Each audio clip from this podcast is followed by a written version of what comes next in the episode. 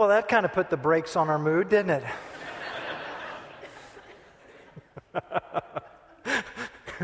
like our party just got crashed, huh? Who does he think he is? Where did he come from? I wonder if he came right from our congregation. That's what I wonder. Yeah. I wonder if uh, I wonder if in our worship services today uh, there's at least one person who's really struggling.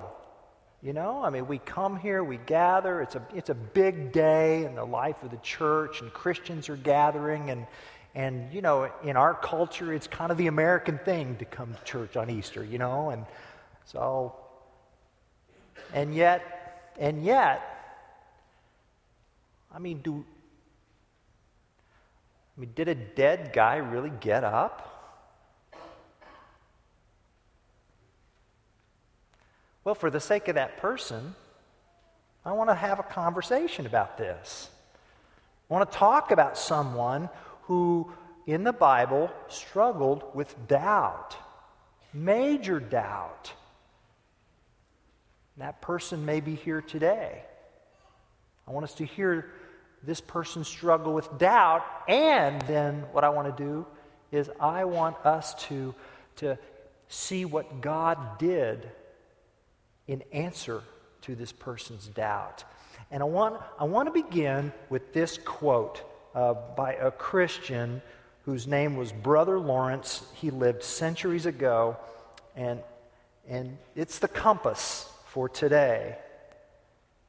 Lawrence once said, When we are in doubt, when we are in doubt, God will never fail to give light when we have no other plan than to please Him and to act in love for Him.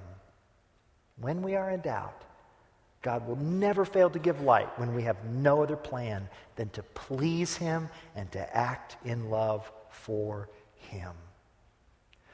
Well, that's where we're going today, and I want you to take your Bibles and I want you to turn to the New Testament book of John. John chapter 20, verses 19 to 31. And I want us to hear about someone who doubted. And then I want us to see how God responded to this person's doubt. You'll find John 20, 19 to 31 on page 769 of your church Bibles, navy blue Bibles in the pouch in front of you. Those verses are also up on the screen. Follow along with me as I read John chapter 20, verses 19 to 31. On the evening of that first day of the week, when the disciples were together with the doors locked for fear of the Jews, Jesus came and stood among them and said, Peace be with you. After he said this, he showed them his hands and side. The disciples were overjoyed when they saw the Lord. Again, Jesus said, Peace be with you. As the Father has sent me, I am sending you. And with that, he breathed on them and said, Receive the Holy Spirit. If you forgive anyone his sins, they are forgiven. If you do not forgive them, they are not forgiven.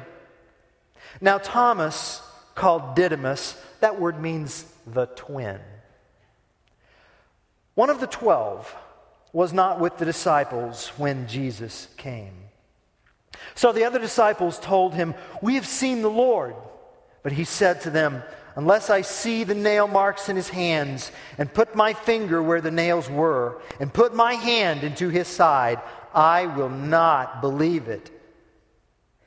A week later, his disciples were in the house again, and Thomas was with them. Though the doors were locked, Jesus came and stood among them and said, Peace be with you. Then he said to Thomas, Put your finger here. See my hands. Reach out your hand and put it into my side. Stop doubting and believe. Thomas said to him, My Lord and my God. Then Jesus told him, Because you have seen me, you have believed. Blessed are those who have not seen and yet have believed. Jesus did many other miraculous signs in the presence of his disciples, which are recorded in this book. But these are written that you may believe that Jesus is the Christ, the Son of God, and that by believing you may have life in his name. This is God's word. Well, how we celebrate Easter is a far cry from how that first Easter happened.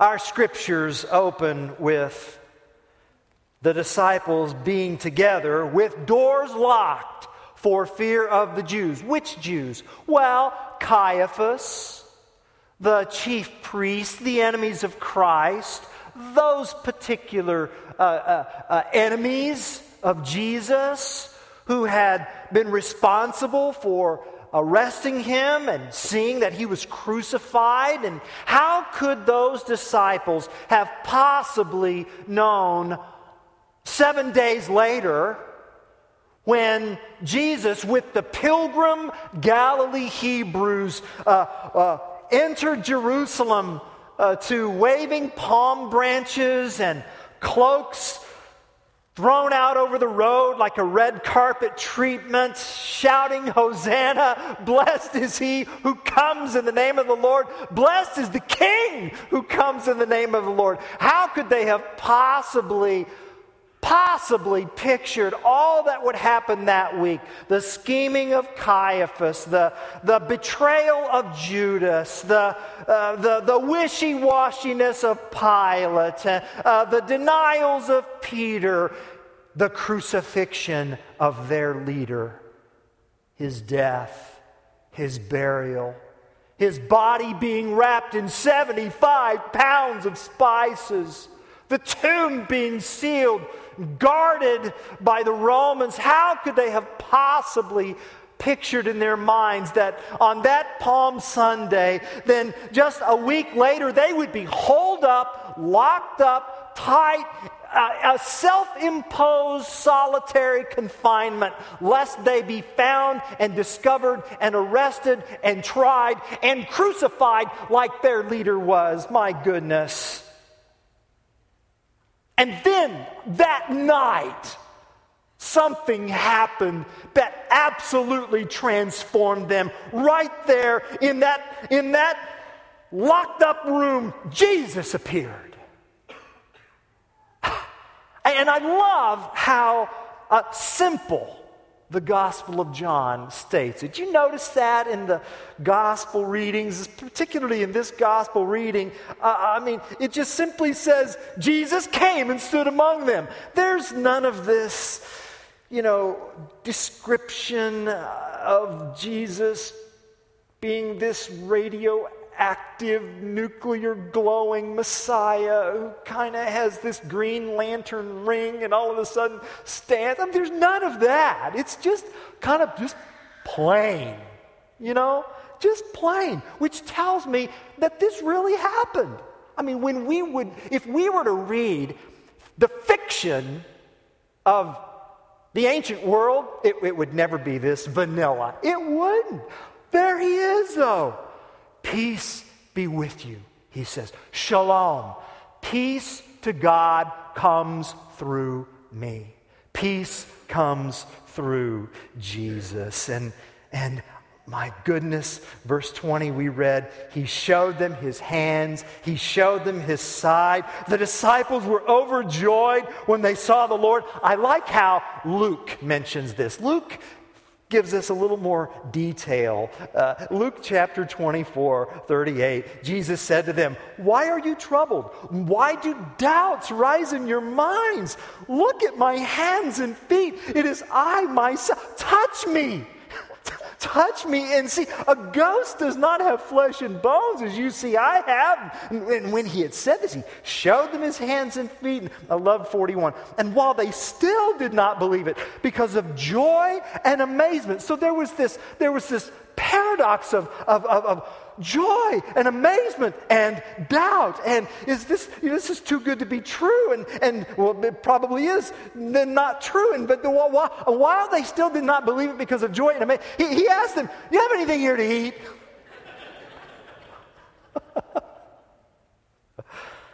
And then at the verse 40, they gave him a piece of broiled fish. Broiled fish, not fried fish, because it's going to be resurrection heart healthy, Dr. Luke tells us, you know. Broiled fish.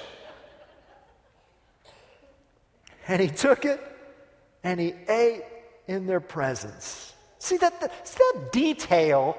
Where does that detail come from? An eyewitness. That's where that detail comes from. And then back to John's gospel. John, John tells us that what took place after that was a commissioning. There were several commissionings in the resurrection accounts. Uh, Matthew 28 is not the only commissioning, and John lets us hear one of the commissionings, verse 21. Peace be with you. Shalom. As the Father has sent me, I am sending you. And with that, he breathed on them and said, Receive the Holy Spirit. If you forgive anyone his sins, they are forgiven. If you do not forgive them, they are not forgiven. Now, please don't leave here thinking that Jesus made the disciples kind of, you know, independent agents to, you know, grant forgiveness or not forgiveness however he wanted to. All right? That, that's not what this says here. You, you, you can't take verse 23 by itself, you can't yank it out of its context. Verse 23 has to be read with verse 21. As the Father has sent me, I am sending you. This is a commissioning. This is a, this is a deputizing. This is an, an authorizing. They are preaching and speaking the gospel message that with Jesus and in Jesus and through Jesus and by Jesus, there is the forgiveness of sins. And apart from Jesus, there is no forgiveness of sins. Jesus said, I am the way and the truth and the life. No one comes to the Father but by me. That's what we're reading here with this commissioning. And then, after that, he left. And there they were. And they were just overjoyed. They were just incredibly overjoyed. All of them. Except for one Thomas. Where's Thomas? Why wasn't he with them? We don't know. Oh, but when he showed up, they mobbed him. Thomas, we, we've seen him.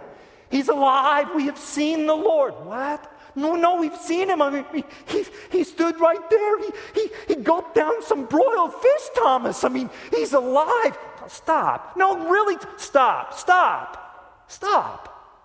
What, what, what, are you, what, are you, what, are you, what are you doing? Why would you say this? Why would you say this? It's over. It's over. I mean, he was crucified, dead, mummified, buried. It's done. And, and, and, and we were there. Oh, no, we weren't there, were we? Because we ran. We fled. Peter, you denied him three times. It's over. And we cannot stay up in this room for the rest of our lives. It's done. And you want me to believe? You want me to believe you? You want me to believe you? Okay, here's the deal. Show me the body. Show me. Show me. Show me his hands. Show me his pierced hands. Show me. Show me his side. Show me. Unless I see that, I'll never believe. Ever.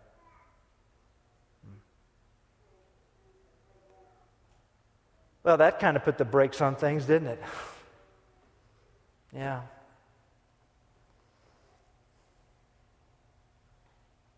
Thomas. Thomas, called Didymus. Thomas, the twin. The twin. Ah.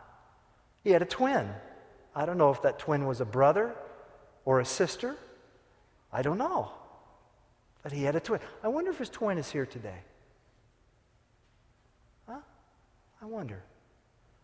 I wonder if there's I wonder if there's someone here who just is really struggling. Struggling with doubt. Struggling with, with, with uncertainty. Struggling with what's what's happening here. What's why do you doubt? You know, there's not all doubt's the same, is it? I mean, some, some, sometimes we doubt, like the guy on the video, sometimes, sometimes we doubt because we, because we need more information. We do. You know, we wonder if the, what we're reading today was the same as what they wrote 2,000 years ago. Well, that's a fair question, and that can be answered. The Old Testament that you have, it was so meticulously copied. The Old Testament that you have in your hands right now is the same Old Testament that Jesus read. I mean, the scribes were so precise. And as far as the New Testament's concerned, my goodness, the New Testament was the most widely copied document in the ancient world in the ancient world. And so we have so many copies that, that through, a, through a, a process of, of, of studying the different copies of the different texts, we have a, we have a New Testament that it's like that bar of soap. It's like 99.9% pure. It's pure. And, and no major doctrine in Christianity rests on a, on a disputed text. So, my goodness, if you're feeling doubt because, you, you know, of those reasons, well, you need to go to Urbana Seminary. We've got qualified professors who will help with that if you're doubting for that reason. Some of you aren't doubting for that reason. Some of you are doubting because you are just flat tired. You're exhausted emotionally and physically and mentally, and you're just drained. And do you know what you need? A nap. you do. Yeah. Not now.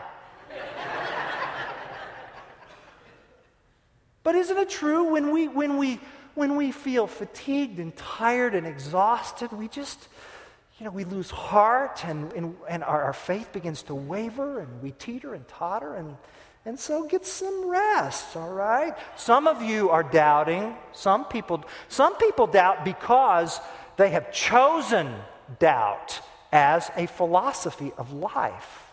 They have chosen, uh, they've chosen to believe that life is meaningless and so, and so that gives you wiggle room to uh, create your own meaning, which means you get to be in the driver's seat, which, which, which may be the real reason you choose doubt. See? And then still others doubt because over the, say, the last 10 years, you've made a thousand incremental unwise decisions, and you wake up one morning and you look in the mirror and you say, you say, after being in business, you have no business being in. After being in a relationship, you have no business being in. After sleeping with someone, you have no business sleeping with. You look in the mirror after a thousand incremental, unwise decisions, you say, Oh, religion, I never believed that stuff anyway. Really? Really? See? Why do you doubt? Why did Thomas doubt? That's the question. Huh? And in a word, in a word, it's this disappointment. Crushing disappointment. Thomas had bet the farm on Jesus. Thomas had spent three and a half years of his life. He'd invested his life, his hope, his time in this God man from Nazareth. And, and, and, and what happened at the end of the road? A Roman cross. The Messiah was crucified. He had absolutely no category for a crucified Messiah. Messiahs aren't supposed to get crucified, they're supposed to conquer. They're supposed to be victorious. What's this about a crucified Messiah? And so now it's like this, this train wreck has happened, and he's trying to pick up the pieces of this crushing disappointment. And, and some of you are that way here even today. You have had a train wreck in your life and you're trying to pick up the pieces. And the last thing you want to add to crushing disappointment is s- simple minded gullibility. And Thomas is going, I, I, you, know, you know, whenever we go through crisis, we, we try to hang on to something, right? Hang on to something, hang on to it, finding an anchor. And maybe Thomas was trying to reach back into his, his Hebrew heritage. Maybe he was trying to reach back into his understanding of the Bible. And maybe that included Proverbs chapter 14, verse 15, which says, The simple believes everything, but the prudent gives thought to his steps. Maybe that's where Thomas was. And the last thing he wanted to add to disappointment was gullibility. And so he had a problem and he wanted to talk about it. Sometimes God's people experience doubts, crushing disappointment, and we wonder, what in the world do we do about that? How do we handle that? What does God want us to do? You know what? We need to do what Thomas did. We need to we need to put our doubts on the table. That's exactly what we need to do. That's what he did, right? Isn't that what he did? Somewhere, some preacher in some pulpit at some church stuck him with the label Doubting Thomas, and that's what we've been calling him ever since. And I don't think that's fair. I think we shouldn't call him Doubting Thomas. I think we need to call him Honest Thomas because he had a problem and he wanted to talk about it. He, he, was, he was saying what the other disciples had been thinking. It's not like he was the only one that doubted, the others did too. Don't you remember in Luke chapter 24, verse 11? It says, But they did not believe the women. Who's that? The disciples. But they did not believe the women because their words seemed to them like nonsense. So Thomas had a problem and he wanted to talk about it. He, he, wanted, he wanted to discuss it. He wasn't there. Why, why wasn't he there that day? I don't know why he wasn't there that day. It doesn't matter. They had all deserted Jesus. Isn't that what we read in Matthew 26 56? Then all the disciples deserted him and fled. All of them had, every one of them. So, and then this is the way Thomas has always been, right? Don't you remember in John chapter 14 when Jesus said, in my Father's house are many rooms. If it were not so, I wouldn't have told you. And then Jesus said, You know the way to the place where I am going. And the other disciples just says, Yeah, you know. And Thomas goes, Huh? Coming? What? he said, Lord, we don't know where you're going, so how could we possibly know the way? I mean, he didn't love him any less. Jesus, I love you. And I haven't the foggiest idea what you're talking about. If you don't understand something, my goodness, would you just say it? Just say it. You see, that's good doubt. That's good doubt. Know, if you're doubting because you're tired or you've made a thousand unwise incremental decisions or you've chosen philosophy as a doubt. That's cotton candy doubt. That's not very nutritious doubt. It's not. But Thomas's doubt, honest doubt, that's, that's, that's good doubt. That's nutritious doubt. That's healthy doubt. And, and, and I, I like, I like what, um, I, and I quoted from him last week, Frederick Buechner. I've got another quote from him. I sure hope he lives a long time. Uh, Doubts are the ants in the pants of faith. Doubts are the ants in the pants of faith. They keep it awake and moving. See?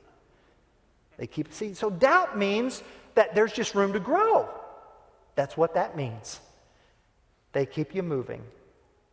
And moving is a must because you can't stay in that locked room for fear of the Jews. That's, that is not, that's not Christianity. It's not. You can't stay where you are. Huh. So let's get the doubts out on the table. God's people sometimes experience seasons of doubt. And when they do, we need to get those doubts on the table and take a look at it and probe it and talk about it. And then do you know what happens next? You know what happens next? You know what God does next when we get our doubts on the table? Nothing. Aren't you glad you came? But it's true. Well, well, nothing for eight days. For eight days. Look, for eight days. You see, see, we're honest about our doubts. God often delays. Why does he do that? I don't know. I don't know. He's God, we're not. That's how it works. And for eight days, Thomas was left in his doubt. For eight days, he stood around watching the others while he was stuck in uncertainty. Some of you are stuck and you've put your doubt on the table and you're just you're expecting God to just snap to it and heaven is silent and well God is God and and for 8 days Thomas was kind of an outsider and, and, and the fact of the matter is Jesus chose to let Thomas wait. He didn't show up right away. We, we, we, don't know what needed to happen in Thomas before Jesus appeared to him. All we know is that Jesus made him wait. And, and what I want to say is that, you know what? We struggle with doubt. Expect God to let you wait. Expect it. And it won't seem fair at the time. In fact, it'll seem downright mean. And God knows what He's doing. Our all knowing, all present, Almighty God, whom we worship, may have reasons for a delay that we can't possibly understand. Thomas had to wait. We know that. And we know something else, and this is so important. We know that God delayed and Thomas had to wait. And you know what else we know? We know that they stayed together. Hmm. They stayed together. Thomas wasn't voted off the island. And I think that's a great lesson about the character of their community and the character of what our community needs to be. We talk about our church being a life changing community passionately pursuing Christ. Well, what does that look like? Well, if it means anything, it means that, it, well, what it meant for them is that Thomas was in an environment where he could put his doubt on the table and not be repelled or expelled for it. You see that? They didn't expel him, they didn't repel him, you know? And if we, you know, if, if you are in a community where you know, people say, Well, I'm afraid to talk about my doubts because I don't want to risk our friendship or relationship or whatever, if, if you're in a community, then that's really not a community. It's a pseudo community. And I want us to be a congregation, I want us to be a community where we can bring our honest doubts to the table and know that you won't be expelled or repelled because they're real, they're in your mind. Let's bring them to the light of the truth, huh? And that's why I want you to pay attention to something that's uh, in your bulletin here. It's on the inside of your bulletin, uh, bottom right hand side of the page. And it's about an event that we're going to be having here, May the 15th. It says homosexuality, truth, and grace. And I just want you to follow along with me. Listen to, listen to this uh, very well worded bulletin announcement. It says Christians today often err in two extremes a lack of love, compassion, understanding, and grace toward people struggling with same gender attraction or confusion. So, so, you know, some Christians just are like, well, I don't want to deal with it. You know, uh, uh you know it's like you've got leprosy. See, that's wrong. That's not the way to, God wants us to handle. That's one extreme, but then some, you know, we go to the other extreme sometimes. Well meaning but ignorant acceptance of the misleading cultural propaganda related to homosexuality. Is, is there a third way? Is there a way that deals with grace and truth? And yes. And on that day, Kent Paris, who directs a ministry called Nehemiah Ministries, is going to be helping helping find that third way, that way that is fully grounded in the truth of God's eternal word, full of grace and full of truth. Ken's going to help us with that because we're a community. And we need to be the kind of place where we can bring our uncertainties and our doubts and our questions and put them on the table so that then we can hear the light and the truth of God's word. So you have a doubt, and you bring it to the table, and what happens next? God delays. And what happens next? Well, the, the disciples wait. And then what happens next? Sunday comes. Church family, Sunday always comes. Always. It does. Always Sunday comes. And Sunday came.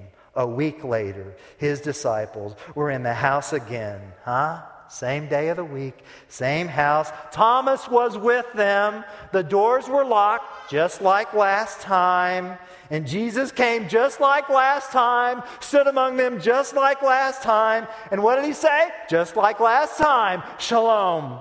Peace be with you. Peace be. And then, and then, I mean, no sooner had he said shalom that he, he looked right into the eyes of Thomas. It was like he knew what Thomas's issue was. So he came, Thomas, put your finger here. See my hands. Reach out your hand and put it into my side. I want you to see this painting here. It's a great painting. I don't know who the artist is, but you know, you can see Thomas there. He's got his fingers dug. I mean, he's knuckled deep into Jesus' side. Wow. And then you see their heads. It's kind of in the shape of a cross. That's kind of cool. And it's like Jesus is saying, Go ahead, root around in there, Thomas. Doesn't hurt. I mean, he doesn't, Jesus doesn't. My goodness. God's faithful. God will faithfully respond when we honestly seek. You know that? God will faithfully respond when we. I love Jeremiah 29 13. You will seek me and find me when you seek me with all your heart. Or the psalmist, I sought the Lord and he answered me. He delivered me from all my fears. If I could say it in a sentence, this passage says this Those who seek God will see God. Are you seeking Him? And Jesus responded. He, he answered Thomas's challenge. He didn't ridicule him. He didn't belittle him in front of the others. He came to him. That's why I love Jude, verse 22. Jude 22 says, Be merciful to those who doubt. Jesus was merciful. Uh, how, how did Jesus know what Thomas needed? How did he know that? Huh? What, what happened? What, on Wednesday, did Jesus show up and Peter said, Well, Thomas said that he wouldn't believe you unless he stuck his finger in you. That's not what happened. Jesus knows. He's been watching. He sees Thomas. I, I love that movie, uh, The Fisher King. Remember that movie with Robin Williams? He plays this homeless guy who falls in love with this kind of klutzy lady. And he really wants to take her out. He really wants to court her. But, you know, he's homeless. And so uh, Jeff Bridges kind of helps clean him up a little bit.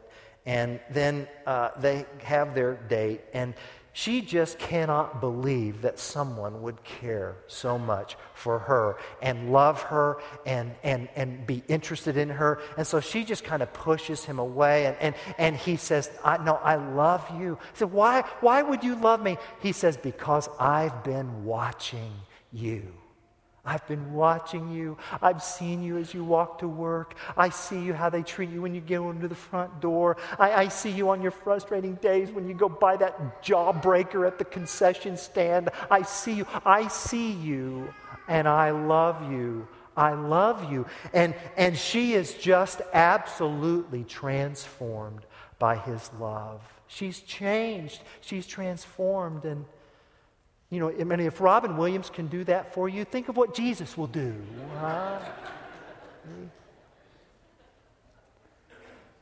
And then Jesus says to Thomas, that familiar verse in verse 29, pay attention to that. He says, Because you have seen me, you have believed.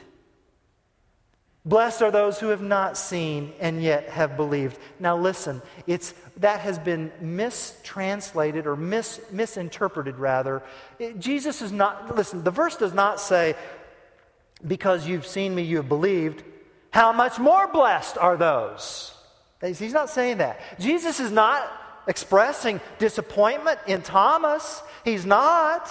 That's not what that means. He's not saying, Thomas, I'm disappointed in you. It's not what that's about. Rather, Jesus is doing for Thomas what he did to the disciples seven days ago. He's commissioning Thomas. He is telling Thomas what the future is going to be like. Jesus is looking ahead when his appearances will not be the norm. I mean, it, Jesus is saying to Thomas, Thomas, it's possible. See, it's possible to believe what Thomas believed without seeing what Thomas saw. In fact, in verse 29, I think what's going on here, and those of you who you know have done drama or acting, you, you know what an aside is, don't you? So it's as if Jesus says, Because you have seen me, you have believed to Thomas. And then he turns to the audience or to the reader, to us. And he says, Blessed are those. He's looking at me right in the eye who have not seen and yet have believed. You see, Thomas? Thomas, you have not lost anything by trusting your friends. These are your friends, Thomas. You need to believe your friends. These are your closest people in your life. And they've told you that I'm alive. Ten of them have told you that. And then, and then there's Mary Magdalene and the other disciples. They can't all be crazy, Thomas. You can trust their word. See, for one week, Thomas lived like we're living right now, right? He was put in a situation where he was forced to believe what he heard versus what he saw. And for one week, he was in the jury box.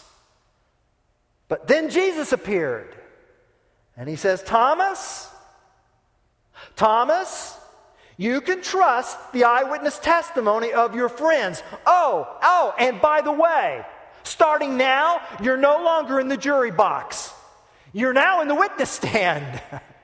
You're now, why? Because, you see, Jesus did not appear to Thomas so that Thomas would be a better believer.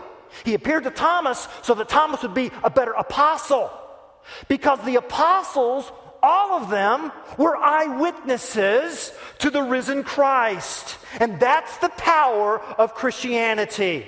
The power of Christianity is not in the curriculum. It's not in the workbook. It's not in the teaching points per se. Thomas knew the Sermon on the Mount. He didn't need to see the risen Christ for, to, to, to get a little more you know, uh, information on the Sermon on the Mount. He knew the curriculum. Christianity is not about curriculum. Christianity is about resurrection.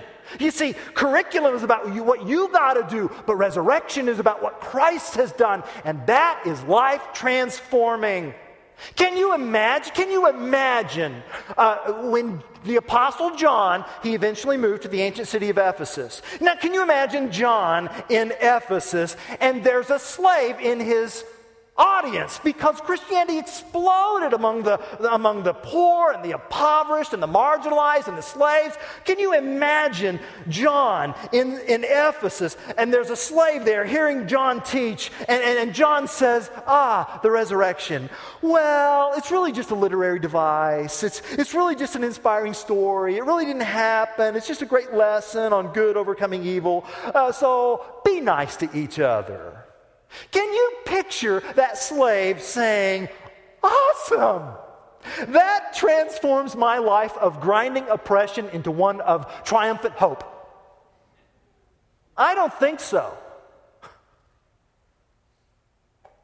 What they heard was the Apostle John stand up, and to his, to his grave, he said, He is risen.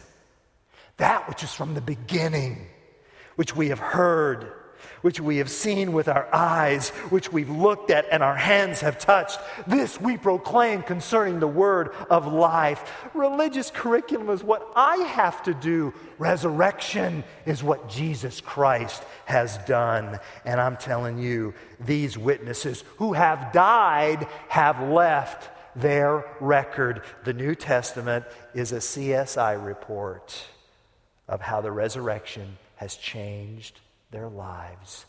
And you know what? Not only their lives, but our lives. And that continues the long line of evidence that Christ is risen, He's King, and He's God.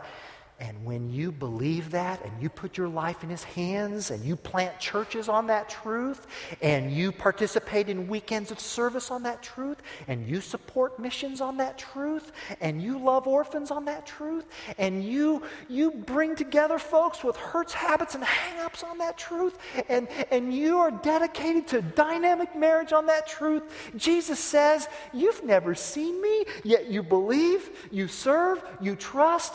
I'm impressed. I'm impressed. And so Thomas declares the most efficient profession of faith that we can make of Jesus in verse 28 My Lord and my God. Well, that's been the point of John's gospel all along, isn't it? Isn't that why we read verses 30 and 31? Incidentally, my Lord and my God. See, John wrote this when Domitian was emperor of Rome. And guess what? Domitian liked to be called my Lord and my God. and the Apostle John gives him a polite left hook. There is a real Lord and God, and he's not in Rome, he's in heaven.